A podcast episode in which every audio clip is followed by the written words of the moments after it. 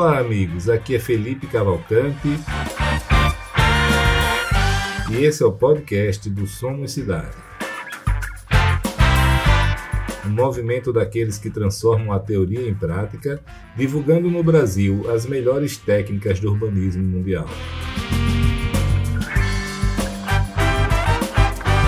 Acreditamos que as cidades devem ser devolvidas para as pessoas e que o setor privado pode ser um grande aliado para que isso aconteça.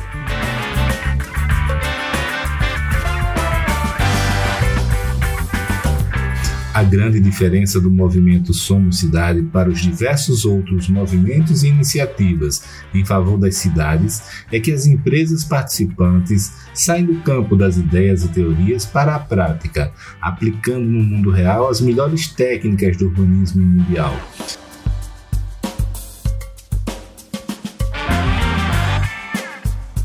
Esse é um movimento de pessoas e empresas que fazem acontecer se expõem ao risco e que são apaixonadas por transformar as cidades e as vidas das pessoas para melhor.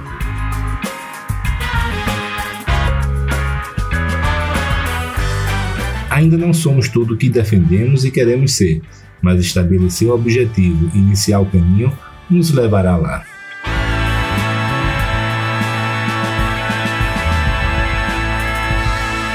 Olá pessoal, tudo bem? Aqui é Felipe Cavalcante, mais uma vez com vocês, e hoje estamos aqui com Luciano Borghese. Luciano é uma pessoa que eu admiro há muito tempo já. Luciano, pô, Luciano, você é um dos caras que eu conheço que tem mais conteúdo, mais bagagem nessa área nossa de urbanismo, desenvolvimento imobiliário. Eu fico, eu nunca me esqueci uma palestra que você fez uma vez no, no num desses Complan, cara, um dos primeiros, a sua capacidade de síntese, né, de, de fazer uma palestra estruturada, assim, pá, pá, pá, pá. Você dá 15 minutos para ele, ele consegue é, é, é, fazer um negócio com um baita conteúdo e, e, ao mesmo tempo, uma coisa que eu admiro nele é que ele tem muito conteúdo mesmo, você, você sente nele, né? É quase como se estivesse aflorando dele, assim, a vontade dele de, de passar conhecimento. Então, estou com muita expectativa para esse bate-papo, é, Luciano, e seja muito bem-vindo, cara. Muito obrigado, Felipe. É um prazer aí poder contribuir com o esforço do Somos Cidade.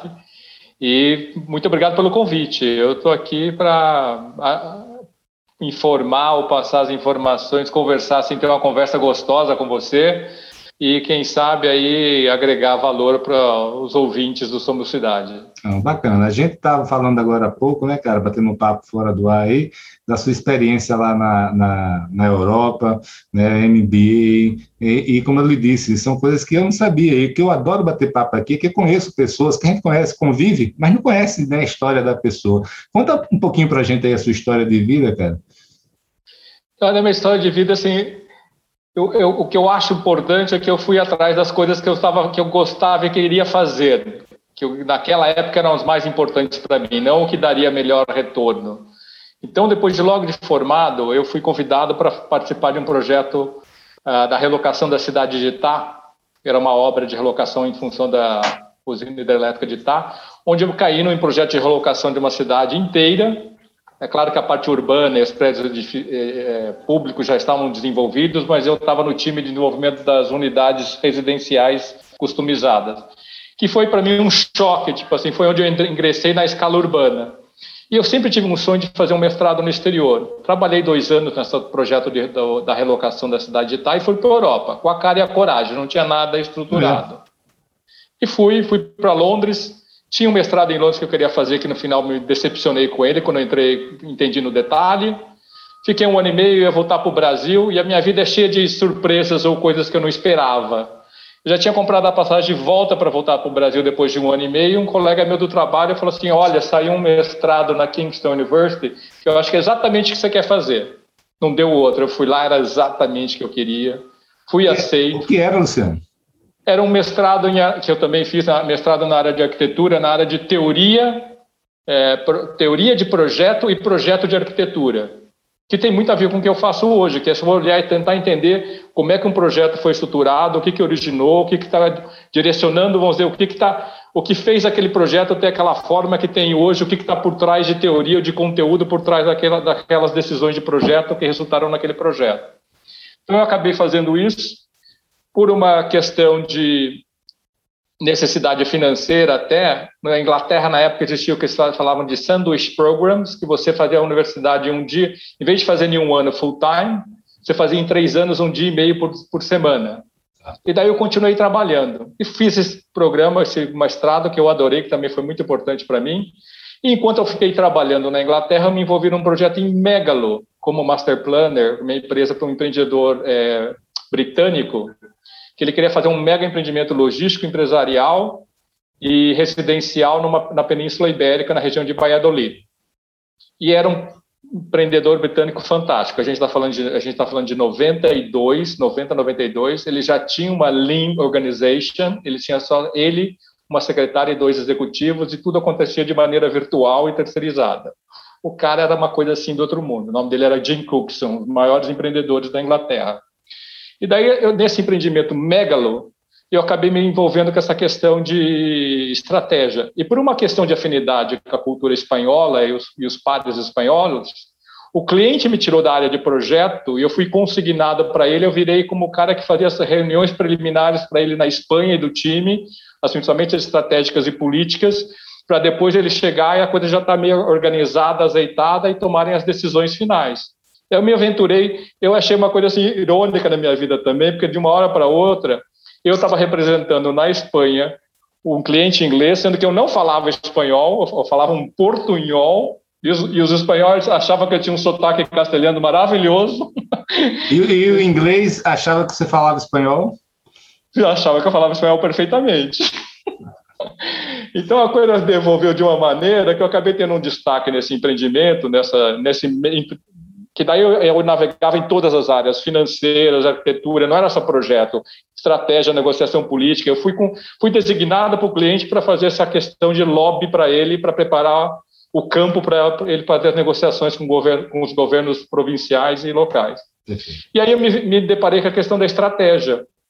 Eu falei assim, já tem uma coisa que chama estratégia, que é super interessante, que é o que eu gosto, que na realidade tem muito a ver com arquitetura, porque a arquitetura é também o exercício da estratégia, da síntese pegar uma série de informações e saber organizá-las, estruturá-las para chegar num objetivo específico. E eu fui atrás, acabei indo para o IMB, identifiquei, identifiquei todas as escolas de business que para fazer um. Desculpa, do jeito, do jeito que você falou, tá parecendo que foi o IMB Morumbi, viu? Não, não, deixa, deixa IMB. eu falar. Não. O que aconteceu foi o seguinte: eu decidi fazer um MBA na área de estratégia, fui conhecer as principais escolas europeias, INSEAD na França, London Business School em Londres, etc. E no final, para resumir, eu acabei decidindo que a IMD tinha a melhor proposta, que a IMD é a Institute, é, Institute for Management Development, desculpa, IMD, International Institute for Management, Management Development, em Lausanne, Suíça. É um instituto, instituto de gestão top de linha. Em termos de custos executivos, é considerado pelo Financial Times o melhor do mundo. O MBA ele cai um pouco, é excelente, é, porque a questão de salarial, etc., não muda muito, porque as pessoas do MBA vão com uma idade mais alta. Mas o que eu achei super interessante, que me interessou nele, foi que ele não focava em questão de conteúdo, simplesmente transferir conteúdo, mas transformar as pessoas para serem líderes e entenderem como mobilizar uma organização. E isso eu achei que tinha maior valor agregado. Eu lembro que quando na primeira dia de aula falaram assim: se vocês vieram aqui para aprender business, perderam seu tempo e estão jogando dinheiro fora, porque toda a bibliografia está disponível em qualquer livraria que a gente vai fazer é transformar vocês. E isso aconteceu de fato. Então, para mim, foi uma experiência única, antes e depois. Eles têm uma dinâmica também, que é só uma turma, e não como as outras escolas, tem 10 turmas andando ao mesmo tempo. Então, tem uma pressão psicológica, que eles botam todo mundo numa pressão monstra, que é ingerenciável, que força as pessoas a trabalharem em equipe. Nos primeiros três meses, eles dão nota de C a, C a E para todo mundo, ninguém tira A.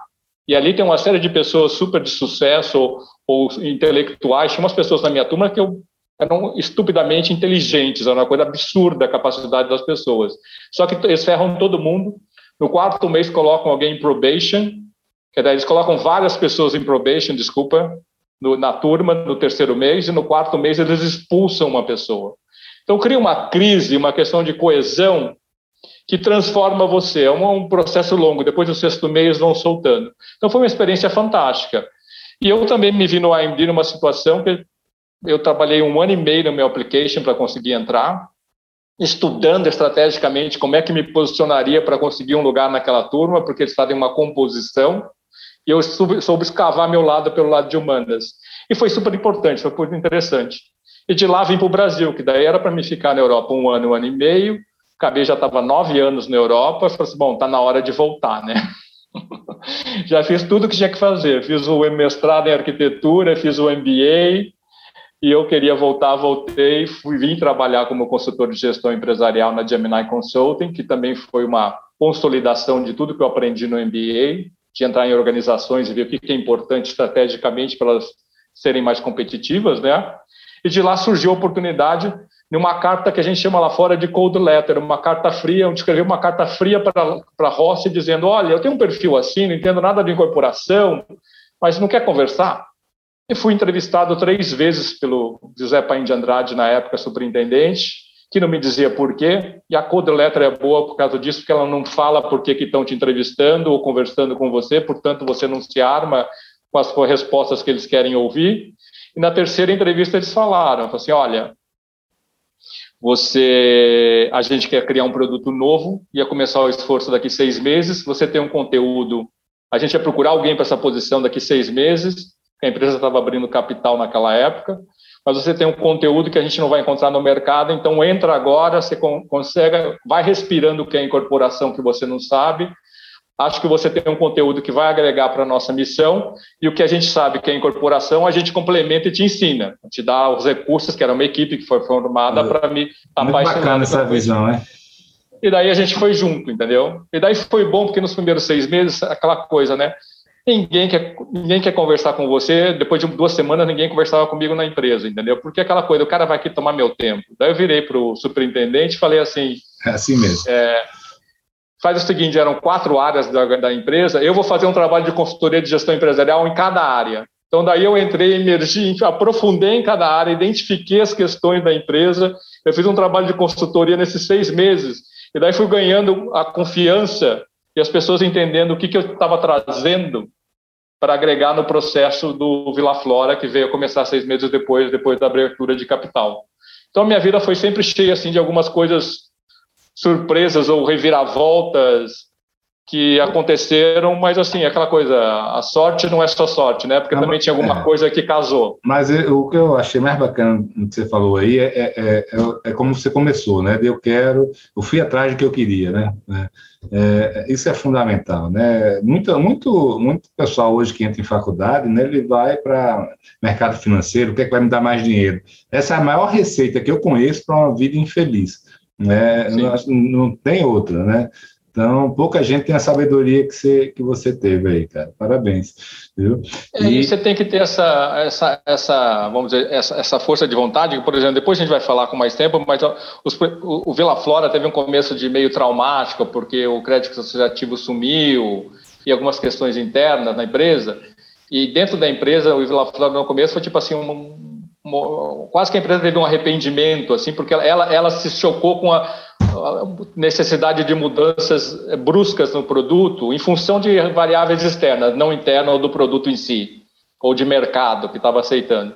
E eu lembro que eu falava para o doutor João assim, doutor João, nós vamos em frente, eu estou aqui para a gente ir até o, vou dar a minha última gota de sangue, esse produto vai sair, a gente vai colocar ele nos trilhos, vai contornar esses desafios iniciais, e ele vai ser uma marca no mercado. Ô, então, é aquela Luciano, coisa, eu tinha paixão, entendeu? É, é, isso que eu queria saber, é, desculpe ter lhe cortado, mas eu queria ah. saber mais sobre o, o Vila Ro, o Vila Flora, cara. Eu já vi você falar sobre ele, o projeto, algumas vezes, a experiência sua lá. Eu queria dar um passo para trás, assim, eu tenho esse interesse realmente, saber como é que nasceu essa ideia, esse produto, é, como foi o time, quem botou isso de pé, os problemas que tiveram, como você começou a, a falar agora, o que é exatamente ele. É, fala esse tipo, tipo o pré, assim, do... do... Vamos, vamos, dar um sumário. A, a empresa, a gente estava lá atrás, a gente está falando de 95, pós-plano real 94, a empresa tinha identificado que existia uma oportunidade de mercado monstro com ganho de renda, capacidade de compra da menor renda, né? Também tem que lembrar e dar os méritos, o doutor Edmundo Rossi, João Rossi da Rossi, tinha uma estreita relação com o mercado financeiro no Brasil e eles tinham informações internas assim de que em determinado momento, com a taxa de juros menor, o mercado imobiliário ia explodir e ia chegar em rendas menores. Então, daí, qual que foi a situação? É, eles, junto com o José Paim de Andrade, que era superintendente, superintendente da área, existia a empresa, carro-chefe era o produto Plano 100, que foi um sucesso na época que não tinha financiamento, né? Que era venda de imóveis sem parcela. Sim, nós vamos fazer um degrau abaixo ou dois degraus abaixo para a grande massa. A ideia era mudar assim, a filosofia do Plano 100, do Vila Flora, era assim, criar um produto para reverter, mudar toda a dinâmica do mercado de baixa renda. A pessoa não precisa mais comprar um lote, construir uma subhabitação, mas compra uma casa pronta. Então tinha essa missão bem clara do que fazer. Eu entrei no processo para dar cara para essa missão. E a gente, na realidade, não existia novo urbanismo, não existia nada de associação de moradores, não existia nada lá. O que acontece é até interessante que tem a ver com o meu passado. Tinha essa situação que vinha da organização que a gente vai replicar a ambiência de uma cidade pequena, vamos dizer, aquela ambiência quali, quali, qualificada e agradável da pequena cidade, mas a questão era como fazer habitação em massa. E daí eu pulei na, na parte anterior da minha experiência, mas o primeiro escritório que eu trabalhei na Inglaterra, eu trabalhei no escritório que só fazia housing schemes, que é projeto de condomínio horizontal. Eu fiquei um ano e meio, e tem mil regras, tem mil coisas é uma coisa assim, é um, um arcabouço imenso de variáveis que você tem que dominar. Eu acabei me especializando, fiquei um ano e meio nesse escritório e me especializei nisso. Quando eu mudei para um maior, que tinha 180 arquitetos, fez terminal de Heathrow, fazia um resort, fazia mil coisas, eu virei o housing expert do escritório, que eu achei uma piada. Eu, brasileiro, housing expert da Inglaterra, de habitação na Inglaterra. E o Vila Flora tem muito na parte residencial, é claro que não é a mesma coisa, se, se perde muito por causa da nossa legislação ser muito sanitizadora, tem muito da habitação inglesa traduzida nos condomínios. Então a gente assim juntou o que todo mundo sabia, foi montado um time monstro de consultores internos e externos, tá? E foi aí um ano e meio de trabalho para a gente conseguir criar o produto. E começou como todo mundo começa na área de Master Development, tá? A gente foi atrás do escritório internacional, americano. No final, não deu para aproveitar uma linha, mas eu digo assim, não é dinheiro jogado fora, eu falo para meus clientes, foi o preço da curva do aprendizado. Ajudou a gente começar a entender o que, que a gente queria ou o que a gente não queria. Aí depois desse exercício, eu falei assim, a gente acha que está mais seguro. Daí a gente foi atrás, na realidade, você vê que os, os grandes, os projetistas do Vila Flora são poucos de renome, eram todas empresas pequenas e a gente identificou as pessoas as quais a gente achava que tinha a capacidade de fazer o que a gente queria, mas não sabiam fazer o que a gente queria, mas que estavam dispostos a fazer a 10 mãos aquele produto. Então foi isso com os arquitetos, com o paisagista, com todo mundo assim que vão, realmente deu a diferença no Vila Flora foi assim ir atrás das pessoas que estavam que tinham a capacidade, tinham uma referência teórica, cultural importante e a gente foi um trabalho aí de dois anos para chegar no que chegou. Agora, Luciano, você falou aí o, o que a gente queria fazer, né? Pessoas que queriam entrar na, nessa nessa linha do que a gente queria fazer. Quem é a gente? Por exemplo, isso era uma decisão sua, isso era o doutor João, era, era o Paim, é, com, com, é, foi a decisão da empresa ou foi muito o seu DNA e seu... seu Não, na realidade, assim, toda organização tem sua dinâmica. E no começo, até os escritórios internacionais, etc., foi a alta gestão, doutor João, que vamos atrás desses bambambãs é como você falou, sempre, coisa, é sempre assim que, que, se faz, né? E geralmente o nada. resultado é o mesmo. Dificilmente se aplica. É, não deu, não deu nada. De novo, não é um esforço desse, que não teve valor. Teve seu valor e contribuiu, mas não foi o que decidiu. Ah. Eu sei que depois com essas primeiras frustrações ou não sucessos, eu, de certa forma, eu tinha ganho uma, uma, uma, certa, vamos dizer, confiança deles e eu que meio que trabalhei essa questão. A questão acho que a gente consegue fazer tem que conversar com as pessoas, apresentar os desafios, ver se elas estão a fim de fazer, e daí a gente, eu, eu gerencio. Então foi assim. Só uma dúvida, qual era, o, qual era o desafio? Era Não, o desafio era tipo assim, a gente tem que construir na escala pequena um urbanismo que é, na realidade era ele, ele, o Vila Flora tem um urbanismo simples, mas ele é, ele, ele é barroco. É tudo baseado em perspectivas, pontos focais, ou sabe referências físicas no, no, no conforme você se desloca no bairro. Tem toda uma questão que está tanto no urbanismo que isso remete também para dentro da implantação do, do, do, dos condomínios. Então, a questão de apresentar essas variáveis, o que, que a gente queria ou acreditava que poderiam gerar um resultado interessante, e saber se as pessoas estavam interessadas. Eu vou dar um exemplo aqui, sem mencionar nomes. Um dos paisagistas primeiros a serem contratados, que tem, tinha ganhado um monte de prêmio, uma pessoa que admirava muito o trabalho, ele aceitou, a gente teve todo o discurso, teve toda a concordância com a condição do trabalho, e daí no processo ele quis mostrar para nós que tinha que ser tudo diferente. E o pior que tudo diferente, a gente também estava aberto a ser questionado. Olha, é por outro caminho que vai, ser, vai chegar em algum resultado melhor. Maravilha. Eu, eu mesmo, Luciano, até na consultoria, adoro quando eu falo uma coisa com o cliente, ele me vem com uma resposta melhor do que a minha. Ótimo. Serviu para a gente andar para frente. Eu não cheguei lá, mas eu com o cliente chegamos. Perfeito, atingir resultado. E, esse, e essa situação específica, todas as propostas não chegavam em lugar nenhum, era completamente divergente do que a gente queria conceitualmente. Eu tive que desligar o, o, o profissional, paguei lá o, a, como é que fala, a rescisão de contrato prevista e vamos pegar outro.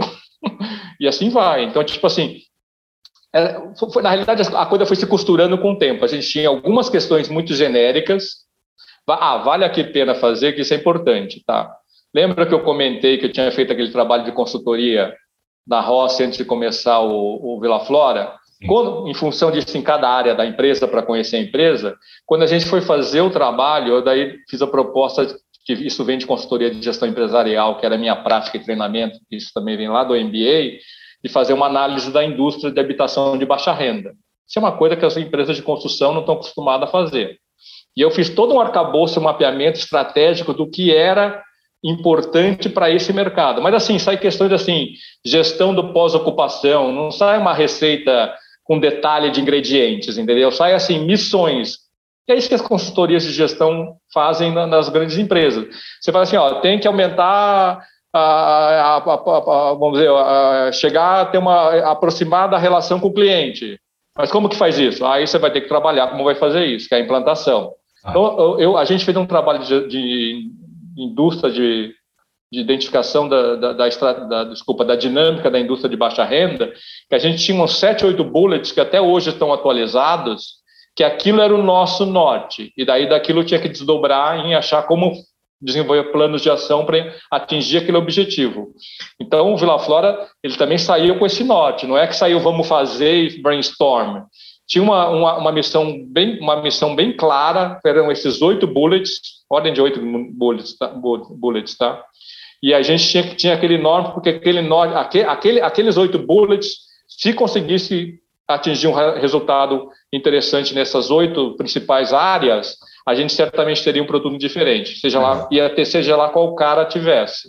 Então, teve um norte de estratégia, que isso é o meu trabalho, desde o momento zero. Tanto que quando a gente fez pesquisa internacional, que a Rossi na época estava abrindo capital e começaram a comparar a Rossi no produto Vila Flora com empresas no México e Filipinas, e a gente foi visitar essas empresas, eu, eu, eu, não, eu não sabia o que eu ia encontrar, mas eu sabia o que eu queria ver, que era relevante para nós, entendeu? E a gente escutou algumas dessas coisas, viu algumas dessas coisas e também foi surpreso por outras, mas porque a gente estava antenado, tinha coisa que não era o que a gente queria, mas era assim, era melhor do que a gente queria, ou chegava no mesmo resultado. Então a gente foi com já com, vamos dizer, um olho mais treinado, entendeu? Entendi. Agora me diz uma coisa sobre Vila Flora, né? É, é, como é que, quais foram os desafios mesmo lá? Na, você falou muito ano passando, né, de problema de financiamento. Como foi colocar é, de Vila... pé mesmo? Não, a questão da Vila Flora, ele tem, ele, ele, ele, na realidade é um produto bem complexo, tá? Ele parece simples, mas não é. Ele tem assim, ele depende de um terreno você depende de um município que não tenha legislação para condomínio horizontal, porque quando tem, te trava, era o caso. Depende de um terreno com, com valor, vamos dizer, acessível, que nem sempre você acha uma boa localização com valor acessível, que encaixa na tua renda, na menor renda, e topografia suave.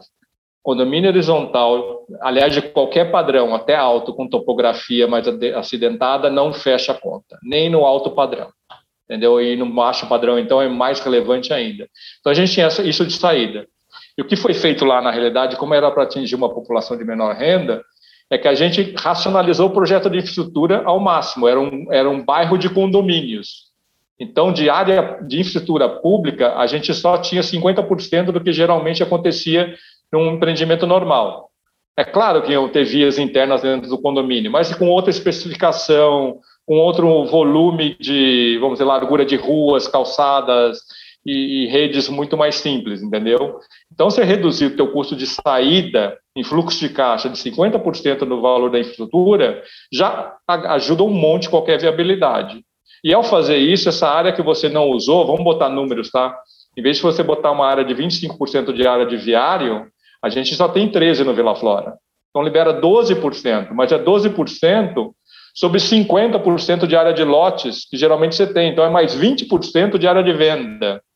Então é essa essa engenharia de como direcionar o projeto urbano para diminuir custo inicial e aumentar a área de, de incorporável é essencial.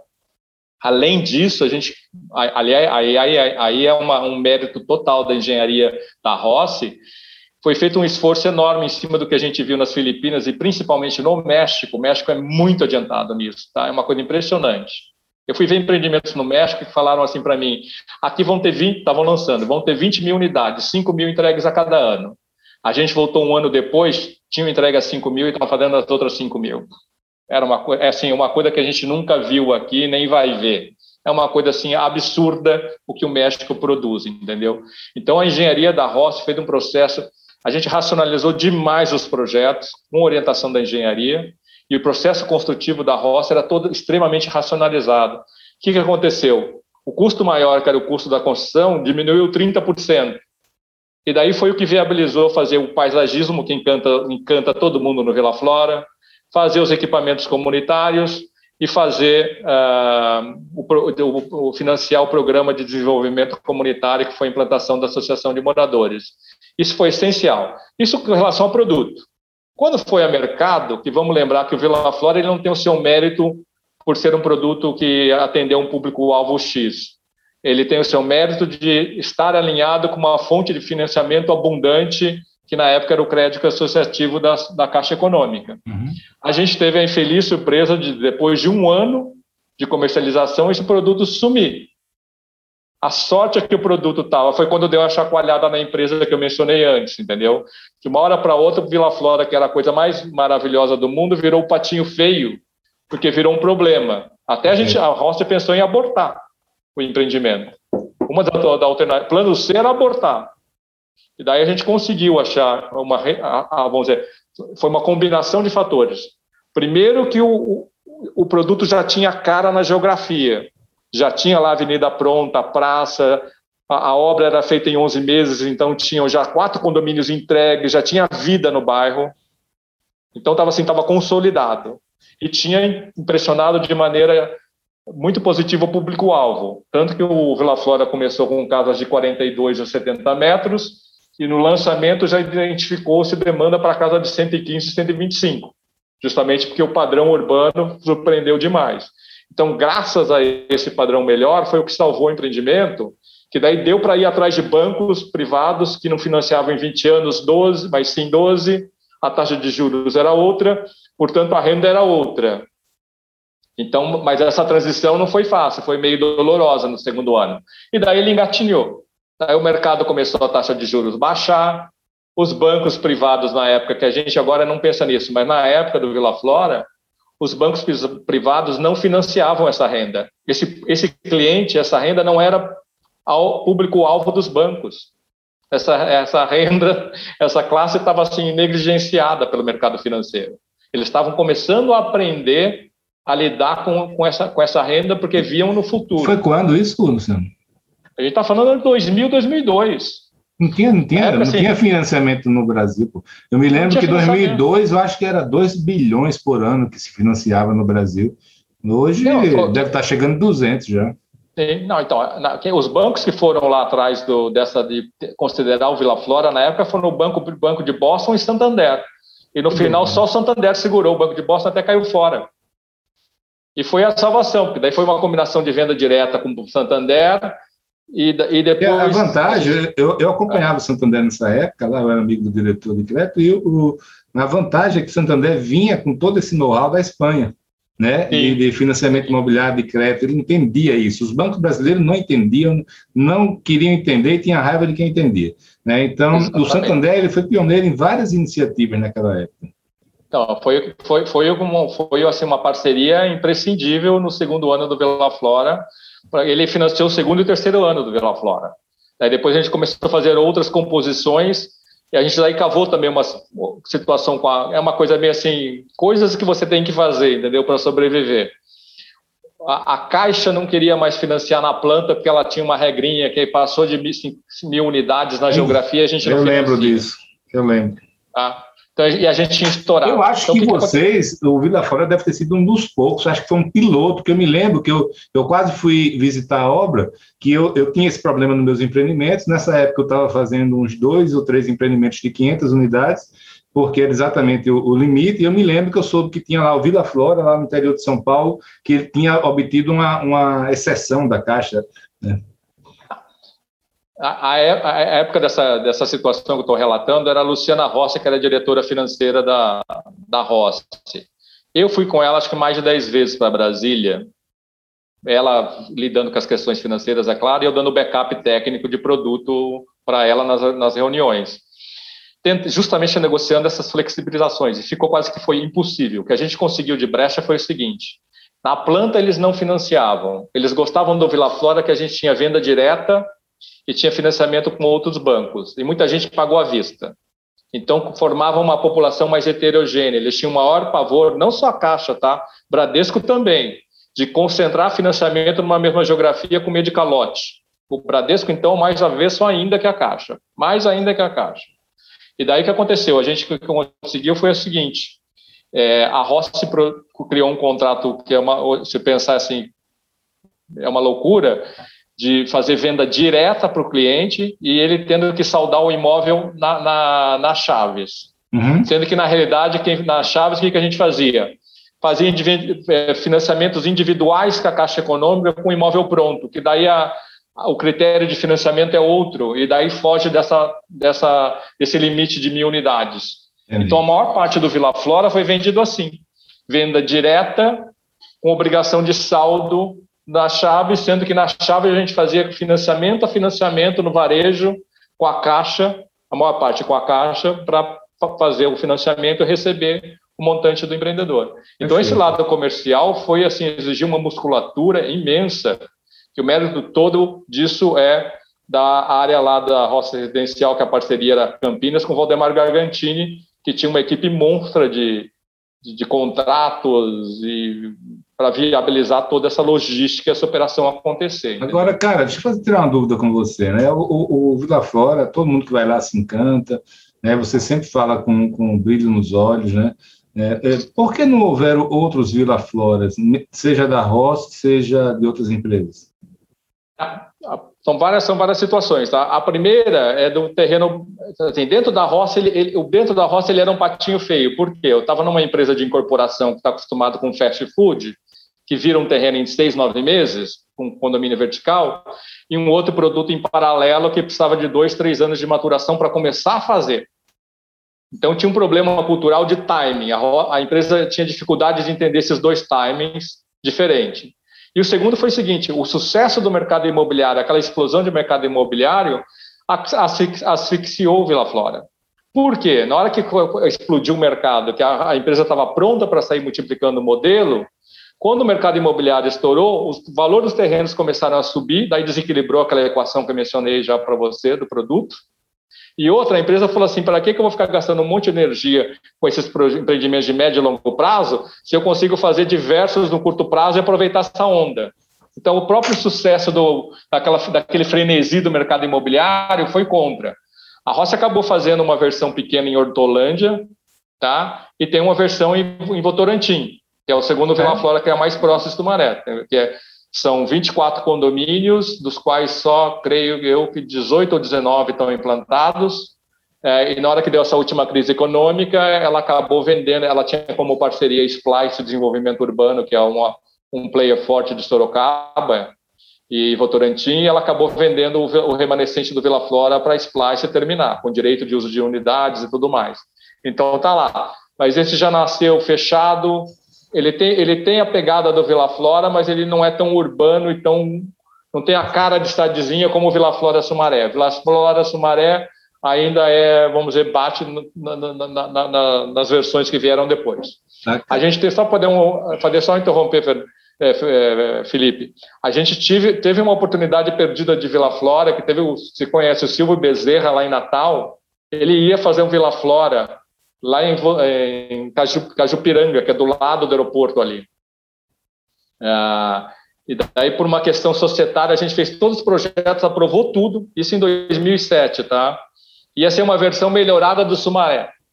E por uma, uma questão societária, a coisa desmoronou e que foi uma coisa que até hoje, assim, teria mudado o futuro do, dos produtos Vila Floras Brasil afora, e até para mim profissionalmente, acho que teria dado uma outra projeção ainda maior, porque ele veio com toda a carga do aprendizado do Vila Flora Sumaré, ia ser uma coisa assim fantástica. Por, infelizmente, por uma questão societária, depois de tudo registrado, loteamento registrado, projeto de uhum. condomínio aprovado, só faltava chutar o gol, teve um problema societário, que eram três sócios, e a coisa desmoronou. Que loucura, né? Eu me lembro que o Silvio fez, fez lá o plano 100, né? Já era bem familiarizado com a roça. Não, então. Tá. Exatamente. Ô, cara, vamos, fala sobre urbanismo, né? É, lá naquela época, você aplicou o novo urbanismo ou não? Já conhecia? Ou, ou, ou foi coincidência? Foi, foi intuitivo, foi intuitivo que a gente queria replicar ambiências das pequenas cidades paulistas. Ponto. Que legal. Eu vim em contato com o novo urbanismo e em conferências que eu comecei a ir a partir de 2000, do ano 2000, quando o Vila Flora já estava lançado, daí que eu vim primeira vez que eu fui para os Estados Unidos, uma conferência que na época era nem, não tinha nem CNU, era da UELI, uma conferência da UELI que falava de novo urbanismo, e eu fiquei assim assustado, com assim, nossa, mas isso é super interessante, é super legal, e comecei a ver certas similaridades, é claro que a gente não tinha de longe o Vila Flora ele tem suas qualidades, mas ele não reflete todos os conceitos que um conceito de novo urbanismo mais pleno tem mas a gente viu que assim algum, muita coisa coincide, mas foi uma pura, assim, foi feito tudo à parte. Foi realmente assim, na época que a gente falava era o seguinte: vamos tentar tirar o máximo possível da coordenação do projeto de urbanismo com arquitetura e paisagismo.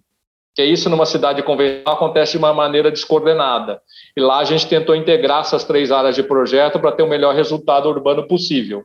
E sempre pensando na escala do pedestre, a questão do, do morador, do, da Associação de Moradores, que, que na época também o pessoal nem sabe disso, mas a gente criou a Associação de Moradores do Vila Flora em 99. Ela ainda não era reconhecida pelo Código Civil. Só na revisão de 2002 que o Código Civil brasileiro menciona a Associação de Moradores. Então foi um monte de coisa que a gente comprou assim, foi na raça, a organização falou assim, nós vamos fazer, bota para funcionar e a gente vai fazer esse carro andar e consertando, fazendo reparos ao longo do caminho se necessário. É aquela coisa, Felipe, assim, e não sabendo que não podia fazer, fez. Foi lá e fez. É, isso aí já fiz muito isso. Cara, e, e, eu teve uma coisa que você falou aí na sua conversa que me chamou muita atenção, que foi a, a legislação sanitizadora. É, fala para a gente isso, que eu, eu sei o que você quer dizer, acredito, né? É, e, e, e acho uma pena que, né, da minha impressão, todo o urbanismo hoje é baseado nisso, mas explica melhor isso aí. Não, eu, eu tenho um embate até hoje com a nossa legislação, porque assim ela, ela precisa evoluir. É, ela é a base que acho que a gente tem que começar a evoluir. Meu, meu maior preocupação, assim, primeiro que quando você olha numa legislação para uma cidade, etc., a pessoa está olhando assim do helicóptero numa escala macro. E ela está olhando em 2D essa bendita legislação. Ela está tentando regular a cidade em duas dimensões. Ela não consegue ver três dimensões. E daí estamos olhando numa escala muito macro que acaba ficando assim muitas regras muito iguais. E daí a gente ainda tem uma uma como é que fala? Uma influência aí de eu nem sei qual é a década correta, 30, de, década de 30, 50, seja lá qual for, dessa questão de, de, de, de higiene mesmo, de que tem que permitir ventilação, iluminação, é, daí tudo tem que estar solto, daí veio o, urbanismo da cidade jardim, da sei lá, década de 60, que piorou isso ainda mais, as subúrbias americanas, e depois a gente vê a questão do advento do automóvel, que tem que criar vias para o automóvel fluir, E, e, tudo isso você vai colocando um, um, layer em cima do outro, sobra muito pouco, ou tem tanta regra de afastamento, de não encosta, faz tudo igual, assim não pode, que, cara, é isso que eu chamo de sanitizador, assim, fica uma coisa assim que eu acho que hoje em dia o urbanista no Brasil, quando faz um, eu vejo um núcleo urbano, uma centralidade num projeto aí, como vamos pegar aí Pedra Branca, ou Una, Parque Una, etc., o urbanista tem que fazer milagre para fazer uma coisa que a pessoa chegue lá, o pedestre e fala assim, nossa, que legal, porque tudo tem que estar longe do meio fio, da calçada, tudo não pode ter altura, tudo não pode encostar, é, é, é, é louco, entendeu? Eu acho assim, o, o, que eu admiro, por exemplo, dando um gancho aí para o modelo americano, é que no modelo americano você tem esse planejamento macro, e eles têm lá o que eles chamam de Planet, Project, Planet Unit Development, que é o PUD, uma coisa assim, que você pode, em áreas de mais de 10 hectares, fazer uma proposta de urbanismo específica se ali couber aquilo, e você apresenta de uma maneira descomplicada para o poder público, ele analisa aquilo e te libera aquele, vamos dizer, aquela ocupação, aquela forma de ocupação solo, ou usos, ou morfologia, recursos, afastamentos e alturas, para você atingir aquele objetivo. O que eu acho fantástico, porque eu acho que é uma combinação perfeita entre o poder público, que olha o macro e mais genérico, e o, e o empreendedor que vai conseguir ver o micro e aquela, aquela realidade, o, o potencial de uma geografia específica. Então, eu acho que isso, assim, se um dia a gente chegar aí, vai ser fantástico, porque daí você vai conseguir criar um monte de coisas interessantes. Cara, passar para outro assunto aqui que eu, eu, acho que é uma dificuldade que, que, os, que a boa qualidade urbana, o bom urbanismo tem, que é muito difícil você vender isso, fazer os clientes, os corretores, quem quer que seja, é perceber um projeto pela sua qualidade urbana enquanto ele não está pronto. Né? Você já ah, achou, ah, mas... já achou isso aí, alguma solução para isso? Não. Não tem, não tem. Porque você faz não uma tem, propaganda, não... todos eles fazem paisagem bonito, é... aí, aí chove no molhado, fica parecendo que é só um. Não, mas, mas, esse, mas esse é um dos. Eu digo assim, não tem, não, não é porque não dediquei esforço, não. Inclusive, nas minhas consultorias, eu faço a recomendação, tipo assim, você, eu, eu falo assim, é, bairro planejado ou proposta urbana não é produto de prateleira. O mercado não conhece, não está no subconsciente das pessoas. As pessoas entendem de imediato o que é apartamento, o que é casa em condomínio e o que é lote. Você falou de bairro, dá um, zum, um, zum, um zumbido, dá um é. ruído. Eu lembro no Vila Flora que a gente fazia muita pesquisa qualitativa. No quinto ano, depois de lançamento, com o bairro já metade construído, depois de 10 campanhas, e no caso de Campinas, a TV era barata, a gente fazia filme de um minuto, 30 segundos, além de jornal, um monte de coisa. Você fazia grupo pesquisa qualitativa, as pessoas não sabiam o que era Vila Flora, não sabiam o que era bairro planejado. E, e, e eu acho que isso é uma dura realidade. Então, o que eu falo, é, como uso como exemplo, que você tem que construir um embrião do bairro até antes do lançamento, isso foi feito no Vila Flora, porque o cliente só vai entender andando e vendo a, a coisa construída. Entendeu? Então, eu conheço tipo assim... uma pessoa que ele fez agora no loteamento uma rua decorada. Ou seja, ele fez a rua como ia ser. Ele entrava Perfeito. pelo stand, o cliente, papapá, quando o cliente achou que ia sair do stand né, tradicional, ele entrava na rua, entrava numa rua construída como, como ia ser. Né? Não a rua completa, óbvio, um pequeno Sim. trecho, mas ele entendia a qualidade da, da, da, do mobiliário urbano, da, do paisagismo, calçado, ou seja, tudo isso. Mas, mas não tem outra alternativa, Felipe. Honestamente, essa é a única maneira objetiva. E, e acrescento só mais uma alguma coisa. Desde que você faça isso dos dois lados da rua. Você fazer isso. de um lado da rua e o outro vazio, dá um gelo. Você não, não consegue gerar impacto. Você tem que fazer os dois lados. Entendeu? Os dois lados sempre vão. Você tem que criar um cenário, uma confronto, configuração do espaço urbano, entendeu? Para o cliente entender. Chama de enclausuramento, né? Exatamente, fechamento urbano, clausuramento, exatamente. Perfeito. Exatamente. Não, já estou até conseguindo repetir aí o que eu fico escutando. Papagaio aqui.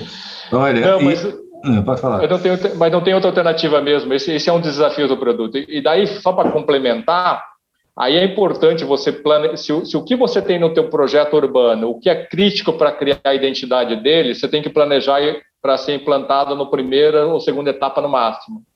Não dá para deixar um elemento importante do, do urbanismo, do, do conceito do bairro, para o ano, na né, etapa 4, 5 ou 10. Isso é muito comum de ver, tá?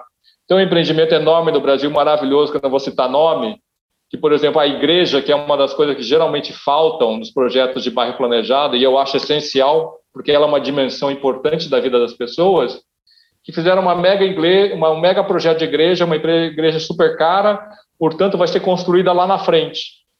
Eu falei assim, que, que vantagem leva? Porque daí a, a, ideia de ter igreja antes não só é para gerar convi, desculpa, a conveniência para os moradores e atender uma necessidade deles, mas é, é para criar uma identidade e, e, ajudar você a vender as etapas remanescentes. Deixar um equipamento desse pro, pro, mais para o final não é tirar proveito do mesmo, daí não é investimento, é uma despesa. Então é. você tem que realmente organizar tudo isso. Cara, a gente falou aí sobre esse desafio né, de, de de, de mostrar para os clientes né, o, o, bom urbanismo ainda na planta. Quais são os outros desafios hoje do desenvolvimento urbano no, no Brasil, cara? Quando falar de desafios, na realidade, assim, eu acho que as pessoas, e, e isso tem está muito em voga e é meio aparecido nas palestras, tanto do, da, das conferências da, da, do Complan da DIT, como dos, dos temas do Somos Cidade, é que entender que o, o bairro é para a pessoa, né? Você tem que projetar para o pedestre para a pessoa. Você tem que pensar no ciclo da pessoa e, e projetar em relação a isso. Você tem que entender é, o que, que, é valor agregado, entendeu? Para aquela geografia. Nem toda geografia permite fazer tudo que você poderia fazer num bairro planejado, mas você tem que identificar assim o que dá para fazer e o que é importante. E eu acho que essa questão de associação de moradores ainda é uma coisa muito falada, é, conceitualmente até que bem aceita, mas pouca gente, na hora que começa a ver que não é uma coisa tão simples de implantar, pouca gente assume isso. Principalmente, vamos dizer, porque pega na veia do, como é que se fala? Do custo da associação de moradores, daí a área de vendas dá um gelo porque vai aumentar o produto, vai espantar o cliente.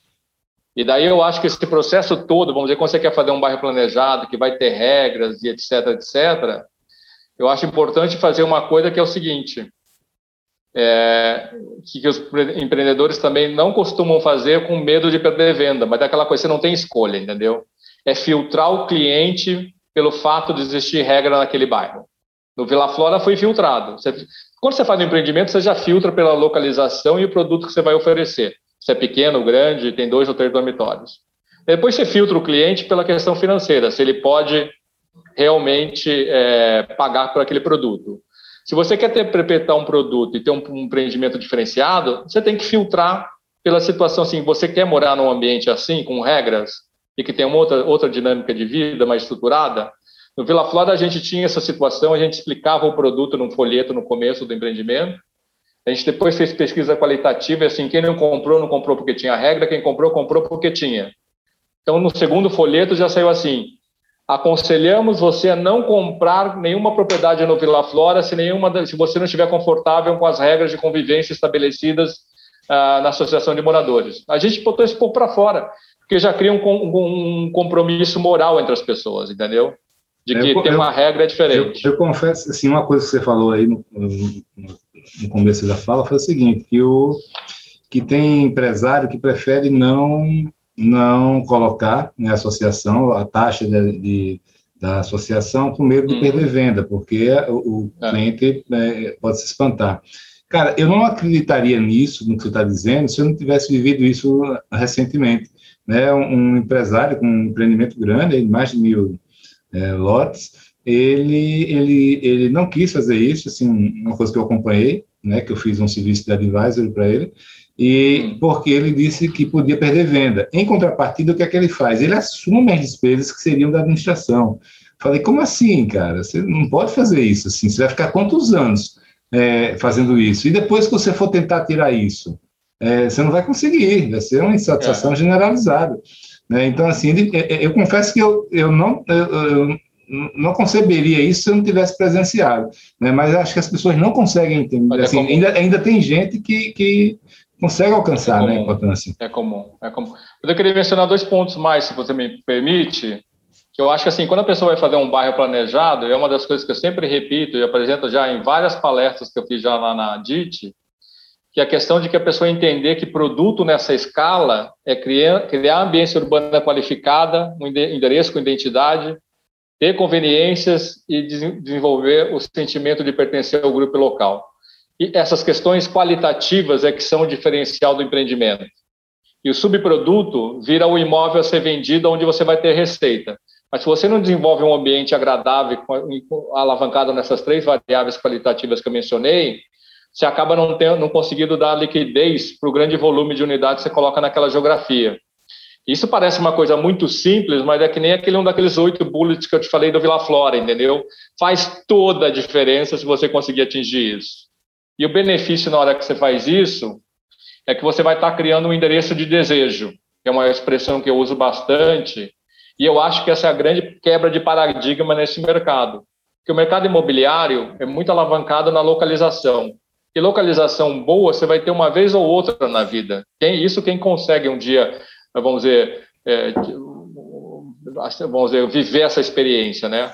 E quando você cria um endereço, cria um local agradável, que vira um centro de gravidade natural para as pessoas, que eu chamo de endereço de desejo, você quebra essa dinâmica porque você, você vira referência naquela geografia, você cria a localização. Então, a mesma situação hoje, Pedra Branca não é Palhoça, o Alphaville não é Barueri, Vila Flora não é Sumaré, e assim vai, entendeu? Então, quando você está nessa escala maior e você consegue fazer o dever de casa e criar esse ambiente qualificado, agradar as pessoas, você cria um diferencial único, você vira a referência do local. E isso Eu, quebra o que, uma, o que mais, dinâmica. O que mais um empreendedor precisa fazer para criar um endereço de desejo? É basicamente fazer aquilo que eu comentei anteriormente, entendeu? A questão de criar uns espaços urbanos qualificados, ele pensar na rotina da vida cotidiana daquelas pessoas no ano e fornecer espaços ou áreas de lazer que consigam acomodar essas acomodações, essas atividades, desculpa. Tem muito empreendimento que gasta uma fortuna em paisagismo, mas não tem área para fazer uma festa de junina, uma festa de Natal, entendeu? E tem uma, um monte de área de lazer, uma fortuna de paisagismo, simplesmente porque não coordenou paisagismo, e para mim paisagismo faz toda a diferença, desde que ele esteja, vamos dizer, calibrado com os usos que você pode dar para aqueles espaços conforme a, agenda da, social e cultural e, e, e, educacional das pessoas que vão morar naquela geografia, entendeu? E principalmente você ter essas questões de conveniências. Se você tem comércio local, maravilha, se a tua geografia permite. Se não tem, você tem associação de moradores para cumprir esse papel, que ela pode absorver num lugar que não tem demanda nenhuma, vamos dizer, coworking, ter home office para profissionais liberais terem reuniões com clientes, ou ter loja de trocas, ou até loja de produtos da, dos moradores. A gente está falando uma pequena escala, tá? Mas isso faz a diferença na geografia e a questão de organizar, criar o sentimento de pertencer ao grupo local dessas pessoas. Isso desenvolve a autoestima das pessoas e elas viram, fazem propaganda da, do empreendimento. No Vila Flora, isso era o principal proporcionador de venda, era o boca a boca. Vendia por indicação feito louco no Vila Flora, era uma coisa impressionante, entendeu? Legal. Cara, e, e, você sabe que a gente está lá na DIT agora, né, começando um movimento para definir o que é um bairro planejado, né? É, a gente tem essa profusão de loteamentos, né, de condomínios, de edifícios ou loteamentos fechados ou condomínios de lotes, é, que se autodenominam bairros planejados sem ser, né? Na sua opinião, o que é que diferencia eles de um, de um bairro planejado? Bom, eu, eu acho assim que esse é um tema bem complexo e que vai, eu acho que essa confusão de produtos ou variantes que você mencionou, com certeza vai se consolidar no mercado. Quem sabe se você vai conseguir, com o tempo, os bairros, os reais bairros planejados vão se destacar um pouco mais, mas eu acho que tem aí décadas de confusão de pessoas usando o termo indevidamente. Mas eu acho que essa questão de você criar espaços urbanos, centralidades, com oferta de serviço, de associação de moradores, é, é fundamental para você caracterizar um bairro. Ele tem que ter vida, entendeu? Você tem que ter, não é só morar, não, é, assim, o, todo o mercado, o bairro assim, ele, ele vai além do ter. O ter é a pessoa comprar um imóvel e morar no imóvel lá isolado. O ser é a pessoa morar num bairro e poder sair de casa e encontrar os amigos, seja no parque, na praça, ou tomar um café na esquina. Ah, sabe, quando tem uma festa dia dos pais, dia da festa de Natal, festa junina, ele ah, se encontrar com os, os vizinhos, amigos e celebrar aquele momento. É essa questão de poder ter vida, de viver o espaço, viver o local. Que eu acho que é isso que os bairros planejados têm, podem oferecer e que um empreendimento monocrático ou fechado ou, ou que não tem nada disso que a gente conversou, ele, ele, ele pode até ter essa atividade, mas nunca vai ser uma coisa que vai dar aquele punch. Na, na realidade, assim, o bairro ele tem que criar o que eu chamo assim da um cenário para permitir que o o não o, como é que chama o não planejado aconteça, aconteça né? entendeu um cenário para as questões que, que podem acontecer aquela coisa você vai na praia não é porque você gosta só de nadar e tomar sol você vai na praia para ver as pessoas que passam em frente à tua barraca, de onde você está no teu guarda-sol. Então, hora passa gente bonita, hora passa gente estranha, hora passa gente que você dá risada. Você, você quer ser surpreendido. Essa questão, essa questão do imprevisível que acontece numa praia, a gente no espaço urbano, no empreendimento, no bairro planejado, tem que criar uns espaços urbanos que essa questão imprevisível, da, essa variável imprevisível da vida humana possa acontecer. Então, tipo, ah, vou sair de casa tomar um café. No meio do caminho encontro um amigo, no meio do caminho eu vejo alguma coisa interessante, no meio do caminho me aborreço com outra coisa. É, é isso que, que faz a vida ser mais já, agradável. Anotei tudo isso que você falou aqui para incorporar lá. Na... Adorei. É, o, o, desafio é isso, a gente criar um cenário porque a vida, a, vida vamos dizer, espontânea ou involuntária, que, que nos pega de surpresa, aconteça. O imprevisível é criar um espaço para o imprevisível acontecer. Só que ele tem que ser um espaço agradável, tem que ter conveniências, tem que ter razão por que você vai até ele, tem que ter algum significado. É bem abstrato. Ah, mas eu adorei mesmo, estou aqui anotando. Cada frase sua aí de efeito, você jogou umas três ou quatro frases de efeito aí. Estou anotando mesmo. Eu aqui. acredito nelas, Felipe. Cara, muito bacana. Irmão, ainda falando desses grandes empreendimentos imobiliários, não necessariamente é, bairros planejados, né? É, quais são os conselhos, as dicas que você dá para quem está desenvolvendo, quer desenvolver grandes empreendimentos imobiliários? É, essa questão de tentar criar espaços urbanos, fantástico, independente da geografia, tá? Eu tenho trabalhado até com loteadores que a gente está criando isso numa pequena escala, dá para fazer, só que você tem que estar tá aberto. O empreendedor tem que lembrar que é uma coisa, principalmente se a gente está falando aí na área que envolve venda de lotes, ou, ou, mesmo na área de incorporação, que você tem que fazer um, ter um portfólio de produtos misto. Ah para você atrair um público-alvo diverso, seja faixa etária ou número de filhos, ou pessoas que estão se aposentando, seja lá o que for, entendeu? É importante ter isso. geralmente o mercado imobiliário, tanto loteamento como incorporação, acaba atuando em um ou dois produtos. É um mercado que coloca, sempre concentrou a cesta, todos os ovos na mesma cesta. Isso é impressionante. Eu comecei a, a cair essa ficha, eu li em algum lugar isso, não sei, recentemente, ah, do ano passado para cá, foi que eu percebi mesmo, pô, é isso, né? Por que um prédio tem que ter todos os apartamentos iguais de dois quartos com a mesma metragem? Você vai em outras culturas, não é assim. Eu tive uma consultoria no Chile agora, eu fiquei impressionada com uma planta tipo de empreendimento de médio padrão, tinha seis tipos de apartamentos na mesma planta tipo. Duas, três, uma versão de um dormitório, tinha duas ou três, dois dormitórios, e, e uma de três dormitórios. No mesmo plano tipo, e é uma coisa super comum naquele mercado. Só que a gente não consegue fazer isso aqui. Entendi. É, ou está começando, entendeu? Então, essa questão de ter assim, um portfólio amplo, e daí quando eu falo portfólio amplo também, é portfólio amplo, mas cada produto tem que ter uma identidade. Não dá para fazer uma planta que você vai inchando ela, aumentando um quarto a mais, que você entra num apartamento, a sala é igual de todos os outros, só adicionou, alongou um pouco o corredor e colocou o segundo dormitório. Eu confesso que eu já cometi esse pecado. Isso não é, um, não, é, não é um pecado, não é um erro, mas é que você não está potencializando o seu produto. Se você conseguir gerar, que é o caso do, exemplo, no Vila Flora a gente fez isso. Cada produto tinha uma identidade completamente diferente do outro. Isso agrega da riqueza e diversidade. Inclusive na fachada, entendeu? né? Porque assim é muito comum, é muito comum a monotonia na fachada. E eu estou falando assim porque eu, eu, já fiz vários assim, né? Antes uhum. de ter uma uhum. consciência melhor. E todo o mercado imobiliário faz isso. Você pode até ter um empreendimento grande, aí você lança várias torres com a mesma cara, com a mesma fachada, assim, mudanças né, bobas, é, e, e não parece, né? Não há esse dinamismo que você precisa ter. E, e, o olho das pessoas já está acostumado. Na hora que pega essa falta de diversidade e variedade na paisagem, leva já para o aspecto negativo. No, no, no, no, mínimo não encanta ou gera uma percepção negativa. Cara, e realmente, você, realmente é um cara, você é um cara que, assim, a gente falou mais da, do Vila Flora, porque é um projeto icônico no Brasil, mas você é um cara que também atua, tem, tem uma baita experiência aí com, com dando consultoria para vários empreendedores. Nessa caminhada, quais são os equívocos mais frequentes aí que você tem se deparado? Olha, na realidade, assim, é iniciar o desenvolvimento do produto sem ter pensado no produto. Que a pessoa, assim, eu quero fazer um bairro, eu quero fazer um empreendimento grande.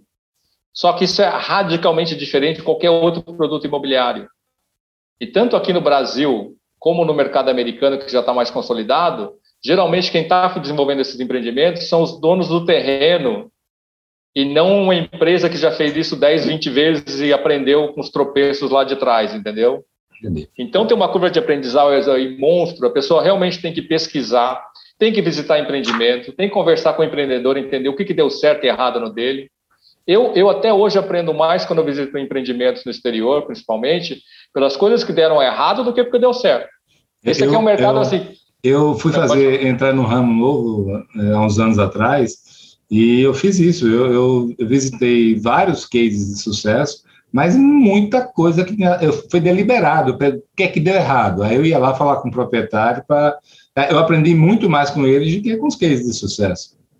Não, mas é, e, e, essa área de grandes empreendimentos, mais planejados, assim, a pessoa tem que entrar disposta a errar, porque todo mundo erra, tá? Eu, hoje em dia eu tenho maturidade de falar para meus clientes assim, ó, juntos vamos errar menos. eu não dou garantia que vai acertar, nós vamos errar menos, porque tem uma situação que, que na realidade não é só do bairro planejado, é de qualquer produto imobiliário. Você só sabe se acertou na mosca na hora que vai para o mercado. E o mercado sempre tem uma resposta. Tem hora que se acerta na mosca, tem hora que se acerta parte na mosca. Todo grande empreendedor tem um, um fracasso ou vertical, horizontal ou loteamento. Todo. Não tem nenhum de empreendedor de sucesso que não passou por isso. Então, todo empreendimento, e o bairro planejado é um deles, vai passar por uma situação dessa.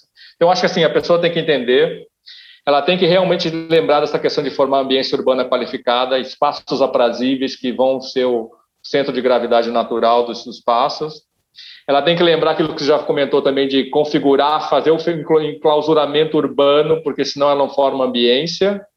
E ela tem que fazer aquilo que eu comentei antes, que é filtrar o cliente sobre a ótica do produto e das regras que ele vai ter. Sem contar que é indispensável aquilo que a gente falou de criar associação de moradores. A única coisa que ela, que ela não pode fazer, o que acontece regularmente, é chegar assim, eu quero fazer um projeto e delegar o projeto dela para um, um urbanista ou um projetista. Que eles têm um dom de fazer projetos maravilhosos, a gente tem bons profissionais no Brasil ou lá fora, mas tem uma dinâmica aí de negócio que interfere na questão do projeto ou de como conduzir a solução do projeto, que esses profissionais não têm esse, esse feeling do business. Entendeu? Então, tipo assim, é muito comum você ter projetos lindos, aprovados, e que estão descasados, que eu chamo assim, descasado com o desafio da implantação do bairro. E um dos exemplos que eu já mencionei aqui, para não ficar me alongando muito, é aquela história da igreja lá atrás, ou de não prever produtos, diversidade de produtos, ou coisa do gênero. Você sabe, você sabe o, o que é que eu mais me deparo, na verdade, eu concordo uhum. 100% com o que você está falando, é quando algum empresário ele contrata um, um, grande nome do urbanismo ou da arquitetura, né? Eu, esse cara geralmente ele não tem uma experiência prévia, né? Você, você não fez um bairro planejado, um grande empreendimento, está acostumado a fazer coisas normais, em escala menor. E, e, pergunta quem é o fera disso? Esse aqui é o fulano. Né? Vamos, vamos contratar o Guel, né? vamos contratar o Jamiller, né? vamos contratar né? o, o DPZ, né? E, e aí, o que acontece? É, essas pessoas são um pouco mais dogmáticas, esses escritórios, né? E, e, e, faz ali um projeto lindo, maravilhoso, fabuloso, mas realmente sem nenhuma, nenhum diálogo ou, ou, ou com várias falhas de diálogo com o. Não tô, aí não são essas empresas, não, né? Eu estou citando assim, existe muito isso, como você falou. Sim, sim. No final, o projeto é, é o que ele contratou, maravilhoso, tá? É, mas uh, o, o business é deixado um pouco de lado. Né? Sim, é, e isso é fundamental. Se você não tem esse equilíbrio, depois, na realidade, assim, eu, eu falo assim, empreendimento, todos eles acontecem. A questão é que vai demorar menos ou mais tempo e vai te custar mais ou menos. Da questão operacional, custo financeiro e custo de venda, entendeu? Tudo acontece, a questão é o preço a pagar. Então, se você fazer, mesmo fazendo o dever de casa, você tem que fazer replanejamento. Eu, eu sempre comento assim, barre planejado com, começa conforme planejado, mas ele, ele, ele depende assim do, do, do, vamos dizer do, do de, da qualidade do produto que o empreendedor entrega versus o prometido e, e das, das mudanças de mercado, ah, muitas vezes até macroeconômicas, entendeu? Que vai ou vai te abrir oportunidades novas, ou vai te fechar a tua oportunidade, você vai ter que replanejar teu empreendimento para gerar maior, maior liquidez. Você está falando aí de espaços de 5, 10 anos, muita coisa acontece nisso. O Vila Flora mesmo nos 10 anos dele teve quatro crises macroeconômicas. Teve situação lá depois do terceiro ano que a gente estava começando a aliviar, que já tinha resolvido financiamento, mudado público, veio a crise lá do Lula, deu um outro solavanco na gente, entendeu? Então toda hora tem, você leva um solavanco sem a, o que não está esperando que vem de fora, não é o teu produto, o teu mercado, é. o teu cliente. Tem alguma coisa o que eu acho engraçado é que a gente faz planejamentos, né, sabendo disso, que a única certeza que a gente sabe é que vai levar uma porrada né? E que algo vai acontecer, você não sabe o que é. E a gente faz planejamento para uma planilha de Excel, é lindo assim, né? Sem nenhum solavanco da, da, de nada, né? Assim, eu, eu, eu, eu cara, é, é, loucura. Eu acho que a única coisa que a gente tem que esperar é que vai levar muita porrada, né? Mas isso com certeza. Isso com cara, certeza. a gente está chegando ao fim aí, eu queria saber agora o contrário, assim, né? A gente tem esse, esse caos da, do planejamento urbano brasileiro, né? Do, as cidades não conseguem responder às demandas da, da sociedade. Quais são as oportunidades que você enxerga para os para a turma que está atuando nesse mercado que atuar? Oportunidades? Bom, eu, eu acho assim, você tem que esperar na. Tem, tem um produto que ainda o pessoal ainda não está dando muita atenção e que eu acho que assim é o meio termo que, de, que une vantagens e desvantagens de ser um desenvolvedor urbano que vende lote apenas e o bairro planejado, que eu chamo do bairro planejado misto. Você tem uma parte, vamos dizer, com incorporação, onde você tem melhor controle do padrão e de formação de identidade que você quer criar, e onde você está com os principais espaços urbanos ou equipamentos urbanos, e nos arredores você poder ter assim, loteamentos. Isso ajuda porque o fluxo de caixa fica mais equilibrado, porque o lote gera um fluxo de caixa antecipado, né, em relação à incorporação, que tende a ser mais lenta. Então, eu acho que na área urbana, assim, desenvolvimento urbano ou empreendimento misto, e daí cada geografia vai determinar o quanto que você faz de uma coisa ou de outra, às vezes até a topografia, tá? Tem um cliente meu que está fazendo isso porque é topografia, ele queria fazer tudo em incorporação, mas a topografia não permitia, que era muito declive em parte do, da área. Então a gente fez essa combinação. E eu acho que eu acho que isso é a grande situação. E, e os loteamentos, na realidade, assim, não é bairro planejado, a gente está falando de loteamentos, né? É justamente os loteamentos de menor escala, que é a grande massa do Brasil, absorverem algum dos atributos de bairro planejado. Estou aqui contribuindo para a confusão do bairro planejado e talvez até o uso indevido do tema, mas é uma oportunidade, porque se essas pessoas absorverem algumas coisas de criar centralidades, criar endereços pequenos, vai enriquecer a cidade, tudo vai melhorar, entendeu? E eu, eu acho que isso vai, essa, essa transferência ou, ou captação de alguns elementos do bairro planejado para o pequeno loteamento ou loteamento menor, que é a realidade do mercado, vai acontecer de certeza, não dá para segurar. Aí a questão vai ser como conseguir separar uma coisa da outra. Eu acho que com o tempo vai. Luciano, e como é que você está vendo a, a receptividade do, dos empreendedores né, imobiliários é, para esses conceitos de urbanismo que você está advogando aí? Olha, eu divido você em dois grupos, tá? Que a gente, o mercado imobiliário, ele, nos últimos anos, ficou bem atrativo pela parte financeira. Com queda, agora vai mudar, mas com a queda de juros no passado, era, a carteira tinha uma rentabilidade em termos de juros monstruosa. Veio muita gente do mercado financeiro para esse, esse segmento, em busca da carteira, e não da atividade de, de fazer loteamentos ou bairros, etc. E essa moçada é tudo jovem, são clientes meus de 45 ou menos de 40 anos. Esse pessoal agarra tudo, ele entende, eu quero agregar valor, eu quero gerar liquidez e pum, absorvem tudo. Tem o pessoal mais velho, mais tradicional do mercado, que daí acha interessante, mas não é são algum um ou outro que está afim de mudar a maneira como está acostumado a trabalhar. Essa é a grande verdade. Eu vejo assim um mercado mais estabelecido, mais acomodado, receptivo ao conceito, mas pouco, implanta pouco, e um pessoal novo, que são, tudo bem, empresas menores, outras até estão ganhando corpo agora, que esses vêm com sede e não sei nem, vou pegar aquela expressão que eu já usei lá do Vila Flora, e não sabendo o que fazer, faz. Tipo assim, absorve, acho que vai dar certo, vai ser melhor, e vamos fazer assim, que é melhor do que eu já vi até hoje no mercado, entendeu? Eu, eu acho assim, primeiro, assim, fantástico isso. Isso eu nunca tinha parado para pensar dessa maneira, mas é exatamente o que eu tenho visto também. O pessoal mais jovem, pô, capta e quer fazer. Daí o mais antigo, né? Eles, eles têm, são décadas de fazer de uma maneira. Então, Sim. pô, tem funcionado, né? Então, assim, isso, isso eu, eu, concordo com você. E agora, uma coisa que eu acho também é que esse assunto é muito apaixonante, né? Tem muita, muito empresário que se apaixona mesmo, porque faz sentido. Você diz, ó, eu fiz uma missão técnica uma vez para a Flórida. A gente fez um curso na Universidade de Miami os melhores urbanistas dos Estados Unidos estavam lá. E depois a gente foi se hospedar em aquele bairro de Miami ali que tem. Esqueci, um bairro de Miami que é totalmente caminhável, é, muito legal lá. E, e aí a gente. Não. Não. Eu estou esquecido aqui do nome, cara. É, é... Não. Pô, tem, tem lá o nome. E, e, depois de, de, lá a gente foi para o Penhandle da Flórida para visitar os empreendimentos, muito bacana, mas a gente ficou hospedado em, um, em uma beira de estrada. E eles conseguiram perceber claramente a diferença de conceito. Né? né? Aí eles compraram, compraram totalmente a ideia. Foi, foi pela experiência. Foi pela experiência, eles entendem, é o que eles gostam, as pessoas gostam de andar a pé pelas cidades, as pessoas gostam é, de fachada ativa, ou seja, faz sentido, né? É diferente de você ter um. E foi assim que as cidades foram construídas por milênios né, de, de 100 anos para cá, que começou a mudar. Espero que daqui a 100 anos a gente tenha revertido essa tendência. Eu acho que você Para. vai ter um papelzinho nisso por aqui, viu? Mas é mover um grãozinho de areia, já é. vou estar feliz. Valeu, meu irmão. Ótimo papo com você. Queria te agradecer e passar a palavra para você, para suas considerações finais. Não, eu agradeço muito a oportunidade, Felipe. A conversa fluiu super bem. Você é um mestre aí na condução. Uh, e eu acho que a gente conseguiu abordar aí vários temas interessantes e que, pelo menos, algumas pessoas pensarem, né? Acho que o importante é todo mundo pensar e pensar num mundo melhor e todo mundo contribuir da maneira que pode.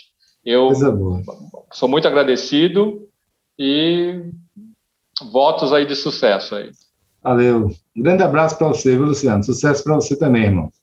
Um abraço. Um abração, então. Até mais. tchau. tchau.